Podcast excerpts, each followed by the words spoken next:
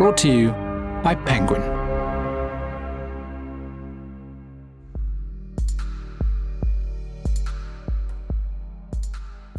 She had a work life balance that was very, very tricky. The only difference was that, you know, if her work went wrong, she was quite liable to be murdered. Hello and welcome to the award winning Penguin podcast. This is the place where we explore the creative starting point of our guests through a collection of objects that they have chosen. I'm Nihal Arthanayake talking to you today from home. Where else? So there may be some background noises going on. My guest today is an author, historian, columnist, and associate editor at The Times. In 2019, his book, The Spy and the Traitor, was a number one Sunday Times bestseller. And his new book, Agent Sonya Lover, Mother, Soldier, Spy, came out this month. It is the truly extraordinary story of the greatest female spy of the 20th century. And today, Ben is in London. Hello, Ben Macintyre. Hello, thank you for having me on. Oh, it's great to have you here. Now, you've got with you some objects which have uh, inspired your creative process. I'm looking forward to finding out about a helmet and a pipe. Um, But first, you don't often hear about female spies because I guess history tends to be written by men, doesn't it? History tends to be written by men, and espionage tends to be carried out by men. As you know, there are lots of different sorts of spy, and there were plenty in the 20th century. There were lots of women who acted as agents, who were couriers, who were involved in the espionage game, but Agent Sonya is different in this respect, in that she was a trained intelligence officer. She was a pro. She, she went into it as a kind of career, if you like. And those are hen's teeth in this world. They, they, they practically don't exist. I mean, there were very few women recruited into British intelligence until really into the, the latter half of the last century. And Ursula's life, Ursula Kuczynski, spans pretty much the whole of the 20th century. She was four when the Bolshevik Revolution took place and, and something like 92 when the Berlin Wall came down. So she spans the whole of communism, but she was a spy, a proper, highly trained, highly technically proficient intelligence officer for the Soviet military intelligence service for most of that period. So she's pretty exceptional. You know, I've interviewed so many people who've wrote about their families and their parents who come from a similar generation. And women were often stifled. Their creativity, their intelligence was sidelined by society and conventions. How did she manage to overcome that kind of inbuilt patriarchal prejudice that existed? Well, I mean, if you think that British intelligence uh, was sexist in the last century, that was nothing compared to the Soviet intelligence right, service, right. which really did not have, I mean, virtually any women at all. But the thing about Sonya, to give her a code name, was that she turned her gender into her greatest weapon.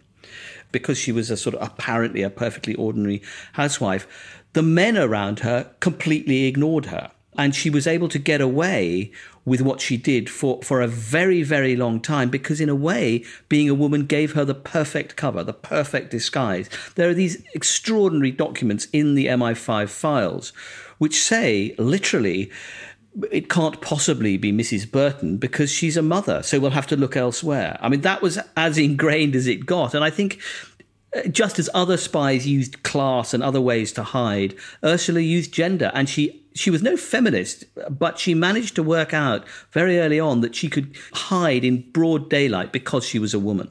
Mm, so the conventions of the age were part of her armory. Yeah, she sort of turned the conventions in a way on their head. Um, and it's we're dotting ahead in the story here, but interestingly, the only person in MI5 who really realized that Ursula was a threat and, and, and suspected what she was up to was a woman. She was virtually the only woman. She was the only woman in the in the anti-communist section of MI5. She went by the unimprovable name of Milicent Bagot, and she was a um, she she she was the one who said this this woman is dangerous and we need to get onto her, and she was completely ignored. So, if you like, the chauvinism worked for for for for Sonya in both ways. She picked the wrong profession to to age in, and yet she lived into her nineties, didn't she? Absolutely. I mean, and and she lived at least four or five different lives within that span.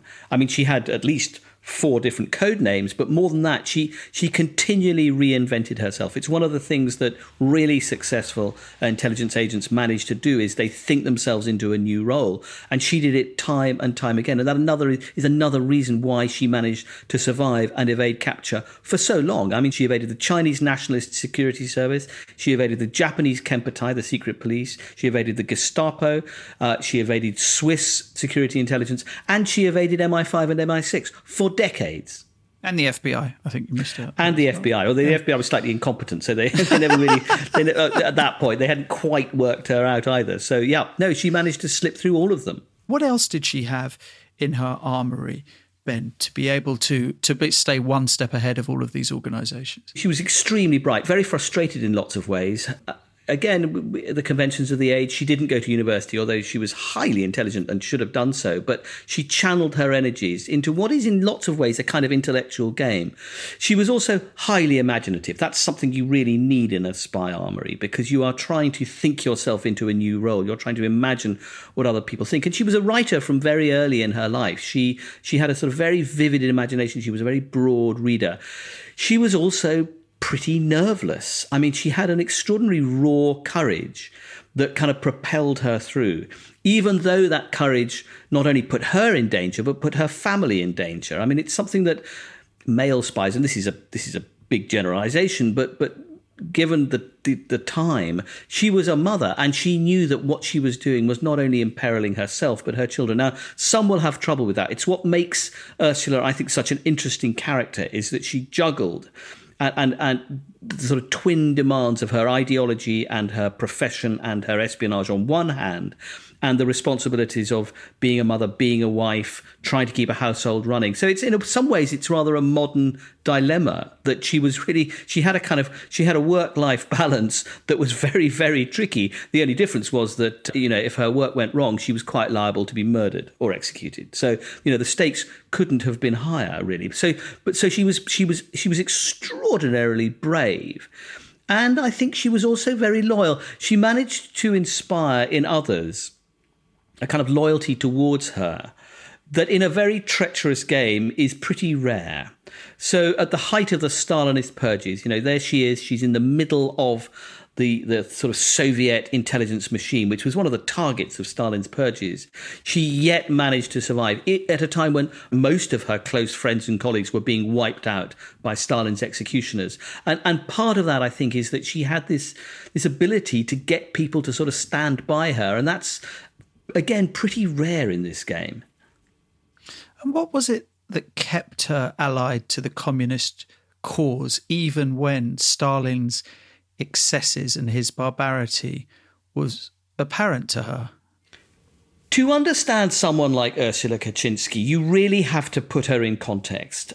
She, she was the child of a, a, fairly wealthy German Jewish family in Berlin. She was brought up in left wing circles. Her father was a left wing academic. Her mother was a painter. So, and she grew up in the Weimar Republic, that interwar period um, in Germany when utter chaos was beginning to reign in Germany. That the Nazis were rising on, on the one hand, and the communists were seen by many, including Ursula and her family, as being the only defense really against the rise of fascism.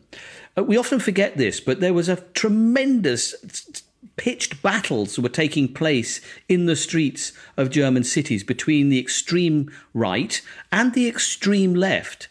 And for Ursula, as for many in that period, including many in Britain, uh, particularly during the Spanish Civil War, when the two sides clashed so ferociously in, in the Spanish Peninsula, really for many it was it was it was a logical place to go. For her communism was the only way to combat this horror that was as as time went on was not only destroying the country that she loved Germany but there was actually wiping out her people that was systematically trying to kill her and her family. So for her it was not a difficult ideological choice.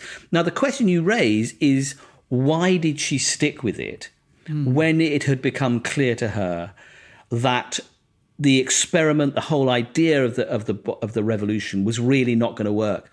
Now, I think that only really came to her in much later life. Uh, she wrote she writes very movingly about this, about the internal struggles that she felt during the 1930s when clearly the whole Stalinist story was becoming brutal and, and self destructive to an unbelievable degree.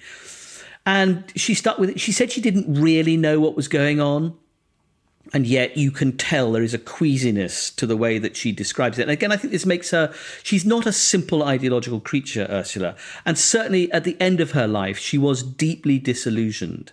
Uh, when the Berlin Wall came down, although she remained a communist right to the end, she became rather a subtle communist in lots of ways. She began to see that there was a way of, of presenting socialism that that that wasn't this sort of totalitarian system. And so she evolves. I mean, her story is the evolution of communism from its sort of clear and crystal ideological beginnings to its kind of chaotic collapse after the fall of the Soviet Union. So you can, in a way, you can trace the uncertainties of communism through Ursula herself. And unlike most spies who tend to make up their pasts or falsify them, she's extremely honest about this in in her private writings, in the in the in the many many um, private papers that I managed to find during the course of the research for this, thanks to her her family who gave me access to everything, you can see the internal struggle that she's going through.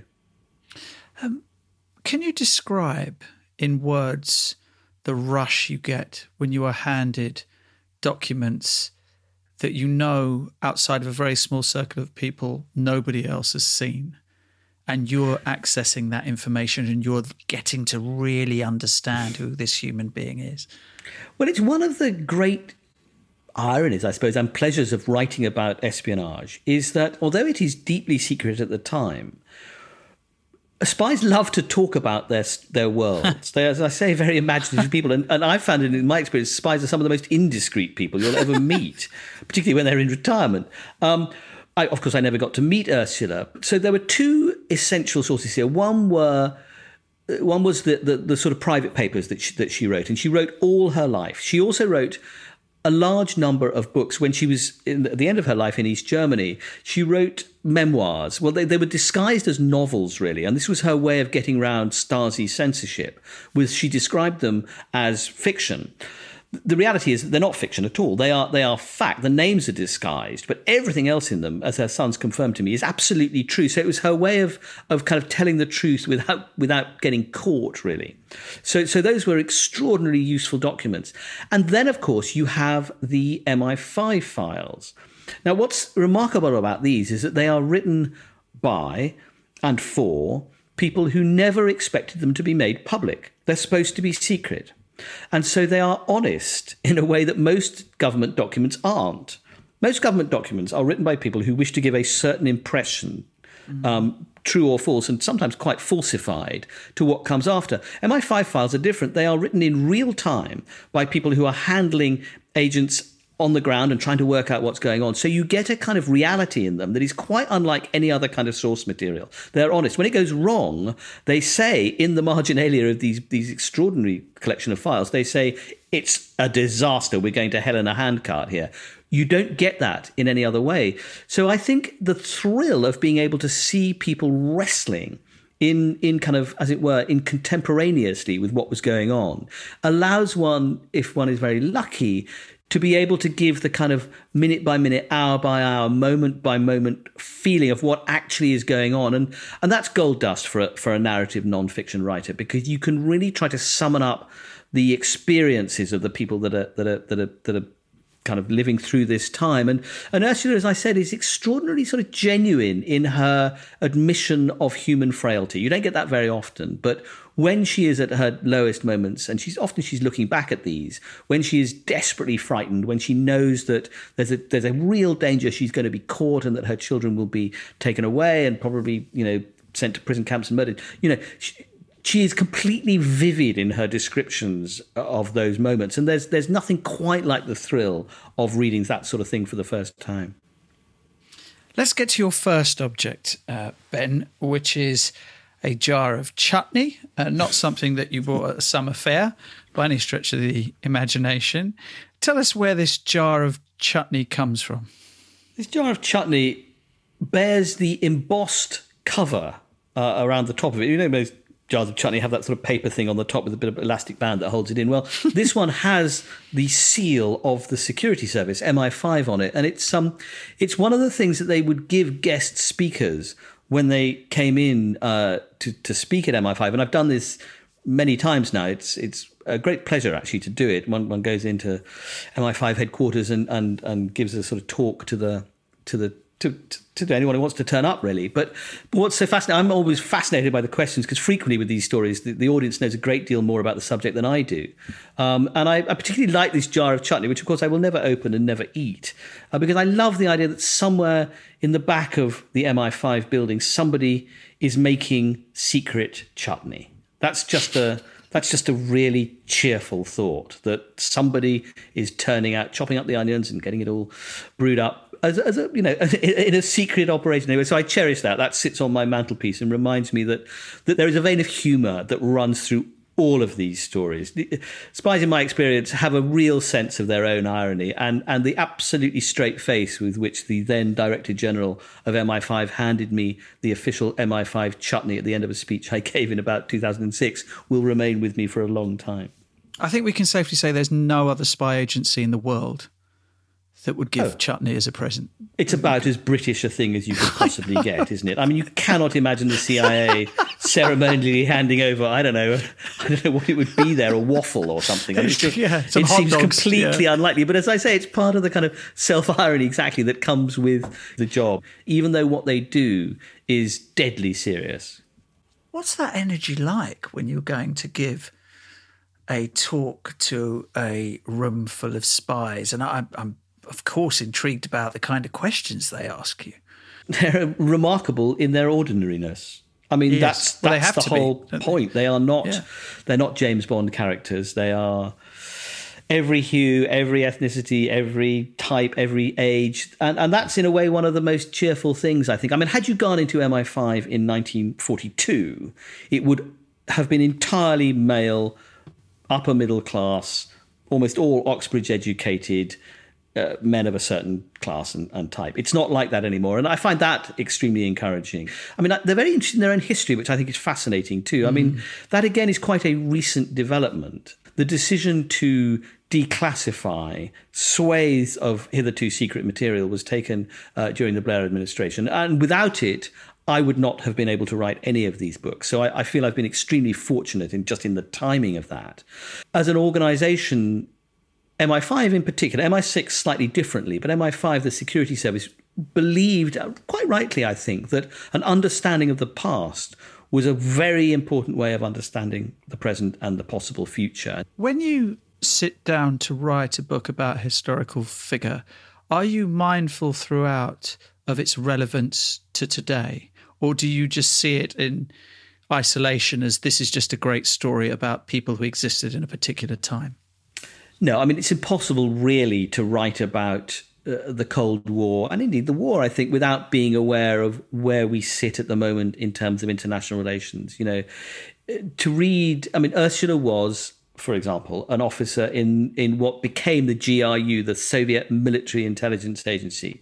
Now, of course, it was officers of the GRU in modern times who are alleged to have, or I think we pretty much know this to be the case, yes, who were know, sent yeah, to assassinate uh, Sergei Skripal in Salisbury. So there is yes. a direct line. On the other hand, there is a great sense in which these are stories that stand alone. They're kind of human dramas, uh, I hope, that sort of in a way stand outside modern politics in some ways. I mean, Ursula's story, which starts, as I say, right at the beginning of the 20th century, takes you through it, her own personal odyssey, which itself is an extraordinary journey, really.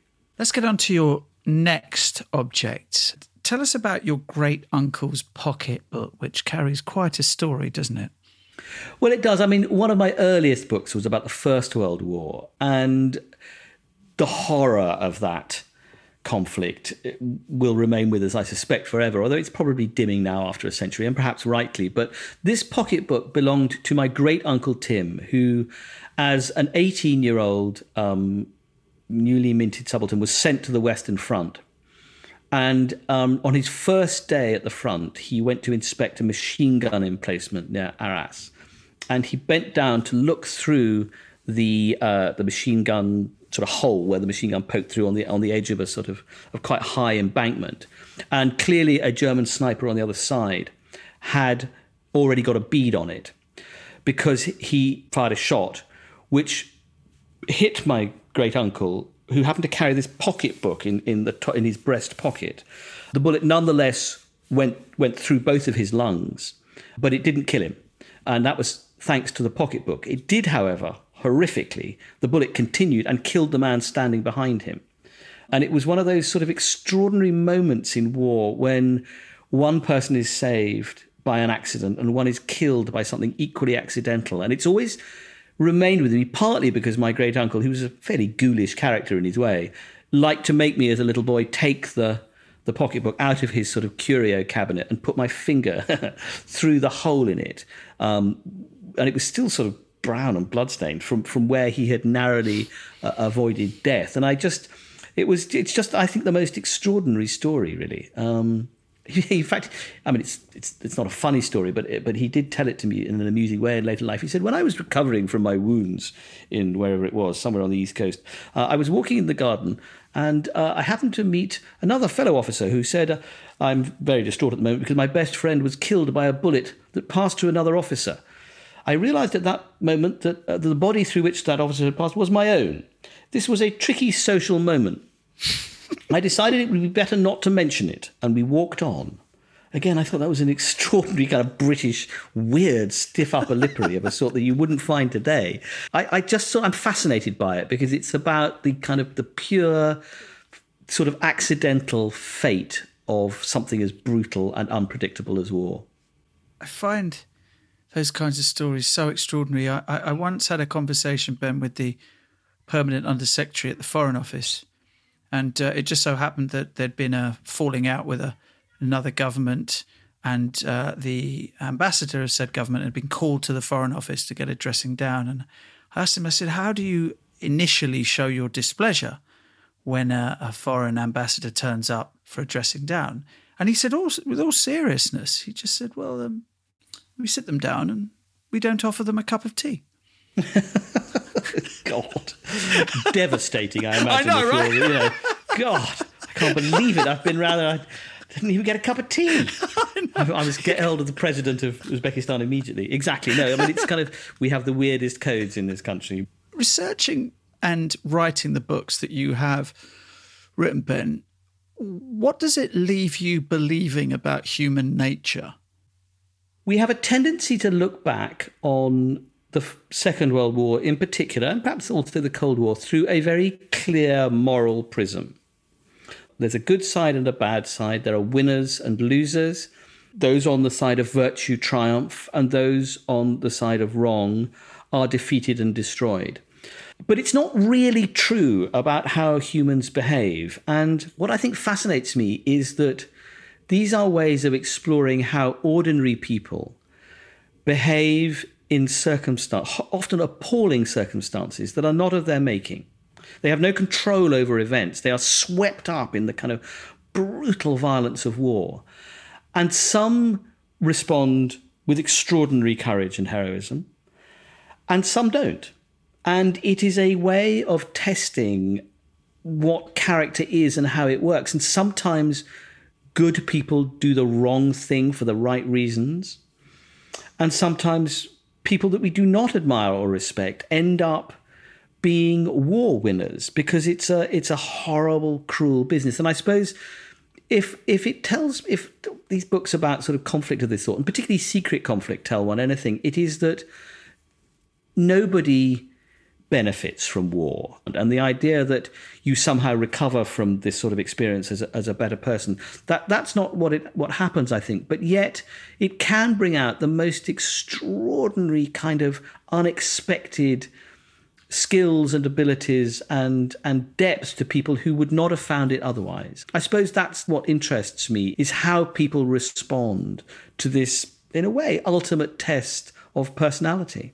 And what does it tell you about yourself? Because with with this book specifically, I, I found myself asking the question: Well, what would I do in this situation? Which I'm sure is a question you ask yourself. What does it tell me about me? Probably that I have a a very unhealthy interest in slightly odd people.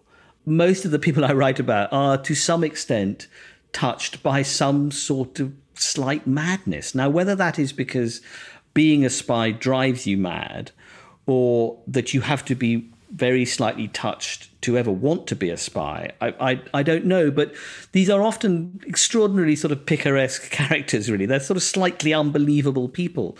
I mean, Ursula's career is, is if you wrote it as fiction, I don't think anyone would really believe it because it seems so kind of impossible and unlikely.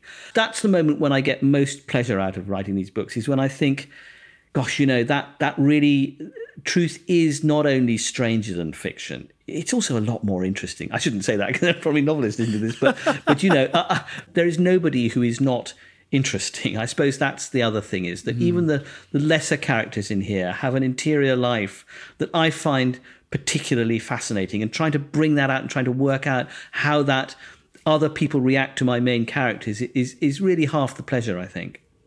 Is there an inevitability in a life lived with so much subterfuge in it infecting everything around you your personal relationships, your familial relationships. To me, there is no doubt that a life spent in secrets has an effect on you, has a, has a, a, a quite damaging effect if you cannot really tell the people that you love who you are and what you are and what you have, have, have done, and some of the kind of moral compromises that are inevitable in a, in a world like this. I mean, we're, we are not talking about James Bond, we're not talking about people going out and killing people, but in MI6, you know, you are often, uh, as part of the Foreign Intelligence Service, persuading people to do things that are not really in their own interests. You know, that you are trying to get them, in effect, to betray their own countries. Now, that that is a very difficult burden to carry for some people. Ursula is herself a very interesting case of this. I mean, she was a devoted mother.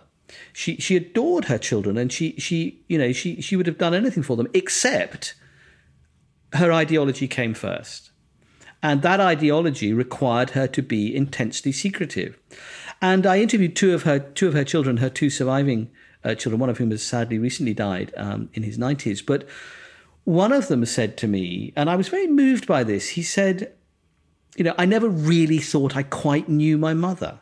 Mm. I never was absolutely certain that the person, because he didn't discover about her intelligence life until he was in his 40s. So it came as an extraordinary revelation to him.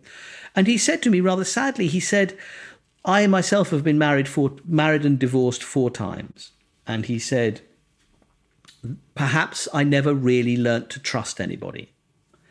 And I thought that was an intensely sort of poignant thing to say and, and, and a sort of rather an extraordinary piece of self knowledge because, of course, secrecy is also infectious. It's addictive and it's infectious. And, and while it seems very attractive from the outside, a life lived in secrets is, is a kind of covert life. And I think Ursula herself, in a way, suffered from this. And I think it's one of the reasons why in later life she felt this impelling need to write her story, albeit as fiction. But she needed, she needed to say who she was and what had happened to her because she wanted, in the end, to shed some of the secrecy. Next object, Ben, your father's pipe. Well, my father was was an academic and a writer, and when he died, he, he, left a succession of these extraordinarily sort of smelly pipes, and I I, I keep one on my desk because I, I remember him vividly, sort of swathed in acrid brown smoke. He smoked all the time when he was when he was working, and it was part of his industry and part of his life. And he was a historian. Um, he was a much more scholarly and academic historian than I am. Um, but he he he he really sort of planted the seed in me that the past is not only um, important and interesting, but it's also extraordinarily good fun. He was a man with a with a brilliant sense of humour and a great twinkle, and I I have a vivid memory of him behind his pipe, behind the smoke, just sort of giggling about something new that he discovered about the past, and that was a real. So in a way, it's um, it's a, it's just a little inspiration for me of of, of my dad. Other than your own subject matter, Ben, what are the books that excite you? What are you drawn to? Well, having said that, I think that truth is stranger than fiction. I'm I'm a great devourer of fiction, nonetheless. I I, I love the imaginative worlds, not just of you know people like John le Carre, who's who's the master of this, of creating a kind of a, a world that you can enter into. I, I, think those authors that are able to do that, that's an astonishing talent. There are very few, actually. I mean, David Cornwell, John le Carre is one of them. P.G. Wodehouse is another. Um, Ian Fleming is another. Somerset Maugham is another. To be able to create a complete, believable universe and draw people into it. Th- those are the kind of books that I get completely lost in. Hilary Mantel is another brilliant example. That's the kind of literature that I love. I was speaking to Ruth Jones, um, and she, she I was asking her about films, and quite surprisingly to me, she said that she's drawn to Planet of the Apes movies. Now, people may look at your canon of writing and say, well, this guy's going to be all over the Tinker Tailor Soldier Spies and the perhaps and the James Bonds when he goes to the cinema or, or he's on a plane and he goes, What films do you choose? Look, I love all those things, and I'm first in line for the next Bond movie. So you'd have to sort of fight me off with a baseball bat. But I, um, no, I, I, you know, I love all of those. But no, so I'm pretty sort of, I'm pretty sort of Catholic in my tastes of, of those sort of things. I'm not a great fan of the Marvel movies, but I'll kind of watch pretty much anything else.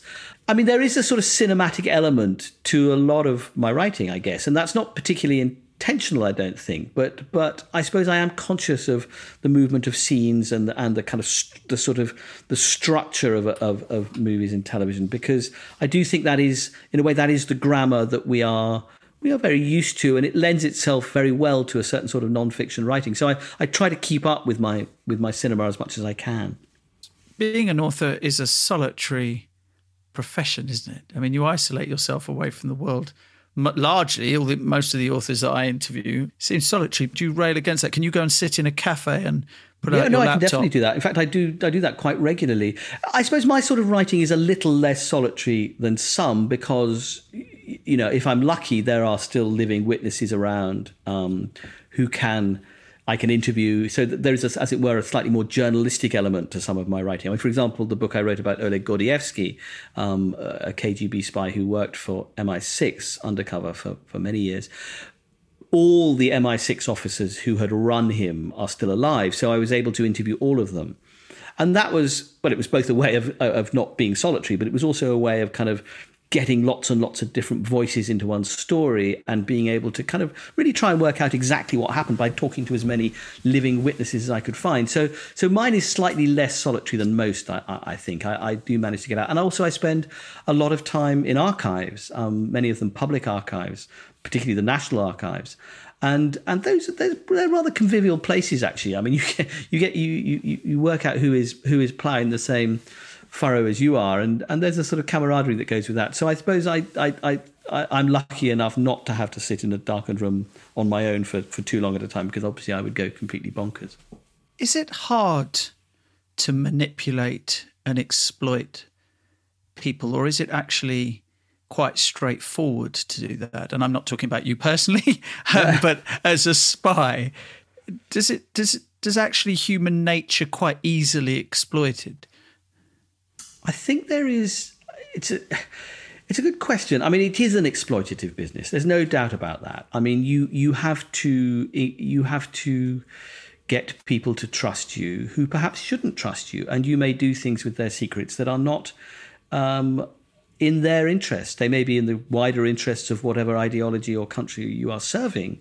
But yes, it does involve an element of exploitation. But there is also an element of honor in it, which I think is equally important because I've never come across a spy master or indeed a spy who didn't feel that there was a particular bond between between he or her and the person that they were running. The, the, the, the relationship between agent and agent runner is absolutely critical. And it does involve a level of human trust and human interaction that at its best can be extremely profound. It, it can also be very moving. But I mean, in, in, the modern age, we imagine really that sort of espionage is all about digital interception, that it's all about signals intelligence, really. What used to be called signals intelligence still is. I mean, where you are intercepting texts and emails and so on, so it's all done online. That is true to a huge extent, but it is still also at a human level about looking somebody in the eye and trying to work out whether you can trust them. And that's the kind of, that is the central core of what these stories are all about. And again, it's a fascinating thing to explore. It is exploitative at its core, but it also has an emotional human element um, that is absolutely fascinating. And trying to work out where the one ends and the other begins is, is kind of the warp and weft of what these stories are about. Brilliant. Now, your final object, Ben, is a Second World War pilot's helmet with goggles. I'm very proud of this one. This was this was given to me by my mother. I mean, it's it's a lovely thing. It's a leather tight fitting cap of, of the type that parachutists and Spitfire pilots and so on wore when they when they went into battle. And it's it's actually a, a, a really rather beautiful object apart from anything else. The leather is beautifully worn and has this lovely pattern. And I have no idea of its history. I have no idea where the story came from. But I, I find it rather moving in a way because those stories are extraordinary. But as I say, it was sort of given to me by my mother as a, as a piece of mockery, really, because when I was filming, um, uh, making a documentary about Eddie Chapman, who was a, who was a Second World War double agent who parachuted into, into Britain uh, in 1942, a, a part of the sort of costume, if you like, for this documentary was that I had to wear a full parachutist's outfit, uh, which was fine. It was very heavy. I mean, it was a huge, great harness and so on. And we were in a, a Heinkel bomber uh, on the ground, but it was being shaken, and the, there was a wind machine outside to make it look as if it was flying, which was all that was all fine. But every time I put on the the helmet, this tight fitting thing, it's like a sort of swimming cap, really, but, but made of leather. Every time I put on put it on, the crew became hysterical with laughter because I looked exactly like one of the sperm in everything you ever wanted to know about about sex were afraid to ask the great Woody Allen film where they're all lining up um, with these sort of um, sort of tight fitting bathing caps on, and I looked absolutely. Totally ridiculous, um, and we never ever managed to do the, sh- the, the shot actually because we were all so hysterical. So in the end, I I appeared to jump out of this plane without a parachutist helmet on, and I told my mother this story, and she thought it was so ridiculous that she then found one. Um, so that's that's why I keep that. Let's now, Ben, go to a passage from your book. This is from the opening where you first introduce us to Ursula. Let's hear a clip from the audiobook now. If you had visited the quaint English village of Great Rollright in 1945, you might have spotted a thin, dark haired, and unusually elegant woman emerging from a stone farmhouse called the Firs and climbing onto her bicycle. She had three children and a husband, Len, who worked in the nearby aluminium factory. She was friendly but reserved and spoke English with a faint foreign accent. She baked excellent cakes. Her neighbours in the Cotswolds knew little about her. They did not know that the woman they called Mrs. Burton was really Colonel Ursula Kuczynski of the Red Army, a dedicated communist, a decorated Soviet military intelligence officer, and a highly trained spy who had conducted espionage operations in China, Poland, and Switzerland before coming to Britain on Moscow's orders. They did not know that her three children each had a different father, nor that Len Burton was also a secret agent. They were unaware that she was a German Jew, a fanatical opponent of Nazism who had spied against the fascists during the Second World War and was now spying on Britain and America in the new Cold War. They did not know that in the outdoor privy behind the firs Mrs. Burton had constructed a powerful radio transmitter tuned to Soviet intelligence headquarters in Moscow. The villagers of Great Rollright did not know that in her last mission of the war, Mrs. Burton had infiltrated communist spies into a top secret American operation parachuting anti Nazi agents into the dying Third Reich. These good Germans were supposedly spying for America. In reality, they were working for Colonel Kuczynski, of Great Rollright. That was Agent Sonya, written and read by my guest today, Ben Macintyre. It is available to buy and download now. There is a link in the program notes of this episode, and please share this podcast with anyone and everyone. Subscribe, even rate us if you can. That would be very nice indeed. Thank you, and much appreciated. You can also find us on your Alexa enabled device. So, um, with Ursula, is she on the wrong side to be turned into a movie? Well, the wrong side. You see, this is what makes her to me so fascinating, is because for the first half of her espionage career, Ursula is, for want of a better way of putting it, on our side. She is a ferocious anti Nazi campaigner. You know, she is absolutely dedicated to destroying fascism. And that is what she devotes herself to. You know, she wants to save Germany, she wants to destroy Hitler, and anything she can do to further that cause, and she does it through the communist cause, that's what she's about. So we are rooting for her. You know, she's um, particularly when you know um, Britain and America and the Soviet Union are allied against the Nazis. That's the kind of high point when Ursula is doing really holy work, if you like. And then, of course, history pivots, and the Cold War begins, and our former ally, our I'm speaking our as, as sort of the Western powers, our former ally becomes our enemy, and Ursula is then again, if you like, spying against us. She's gathering the secrets of the atomic weapons program. She's effectively stealing them from the British to give to the Soviet Union. And when the Soviet Union detonates the bomb in 1949, that is partly down to Agent Sonya. You know, that is her work. So she would argue that, and did argue that, in fact, by being able to pass these these terrifying secrets on to, to, the Soviet Union. She was able to help maintain the balance of power. Um, she didn't want a world in which America was the only atomic uh, superpower, and who you know perhaps that's a valid argument. I mean, that is one to be debated. Did she make help make the world a bit safer? That's a that's a perfectly reasonable and and respectable argument. So, is she on the wrong side? I think if you if you look at history through a moral prism, then then then yes, you're going to start coming down with moral judgments. But but what I found this story so fascinating uh, really was that it's sort of it's about the evolution of communism itself from a kind of pure ideological um, crusade, if you like, to something broken and brutal and tattered and destroyed and that, that did not work. And, and Ursula's own story tells that story. So I hope it will work on screen. In fact, there is going to be a, a TV series made out of it. It's a long life, it's a complicated life. She herself is not a simple one dimensional wartime heroine. But I think the modern audience is sophisticated. I think we are we are conscious enough of the complexity of life and the and the, the different strands and threads of history to be able to follow a story in which yes she's you know she starts as our friend and she ends as our enemy. But and, and but for her there was no conflict in that. And she was quite patriotic about Britain. She became a British citizen. She believed in in certain liberal western values. She felt she was doing Britain a service by taking what information you could get secretly and passing it to the Soviet Union. It'd be remiss of me not to ask what's next. I mean, is there I a can, treasure trove of these spies that exist that, that are out there? Well, the, because it's a gift that keeps on giving. I mean, I'm thrilled right. to say that, that MI5 continues to release, uh, declassify its material. And one of the extraordinary things about, about this declassification is that it, it is a 50 year rule. After 50 years, they can release unless it is thought to be impinging on national security.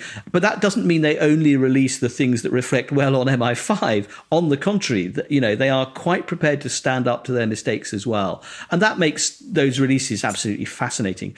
Actually, for my next book, I'm going to make a slight departure in a way from the world of espionage, although only slight. I'm going to write the history of Colditz the wartime prison camp, yes. which is a story again that is very fabled in our national imagination. You know, we have those of us that grew up in the 1970s on the BBC um, series about Colditz have a particular idea of what that camp was like. It was jolly officers all you know trying to build gliders in the in the attics in order to to beat the the wretched Hun. The truth of Colditz was very different from that. I mean, it was a very complicated, morally fraught place. I want to demystify Colditz a bit. I mean, to take us back to the beginning of uh, of what we were talking about. It's an enclosed space in which I can explore what ordinary people do in extraordinary situations that they have not created. And it's a fascinating backdrop for that. Ben Macintyre. We look forward to that, and I'm sure every day you're camped outside headquarters uh, somewhere on the banks of the Thames with your laptop waiting for these documents to be released so you can That's me. Get, That's get me. Thank you Cheers. very much for having me. Cheers, Ben. Thank you. The Sandpit by Nicholas Shakespeare. John Dyer has just returned to England after years spent as a foreign correspondent in Brazil. His son's new classmates are children of the rich and powerful, spies and members of the CIA. Gathered to watch their children's weekly football match, John meets an Iranian nuclear physicist that sets him on a precarious path. Dyer arrived at the school gates at four o'clock on that bracing, cold February afternoon, fed up. He'd been back in England 17 months. His research was leading down a blind alley. The Oxford weather, the conversation of parents, oppressed him. On top of everything, this bullying incident with his son. It brought Brazil back. The heat, the silver foil of the sea, his years as a foreign correspondent. The audiobook edition of The Sandpit is available to download now.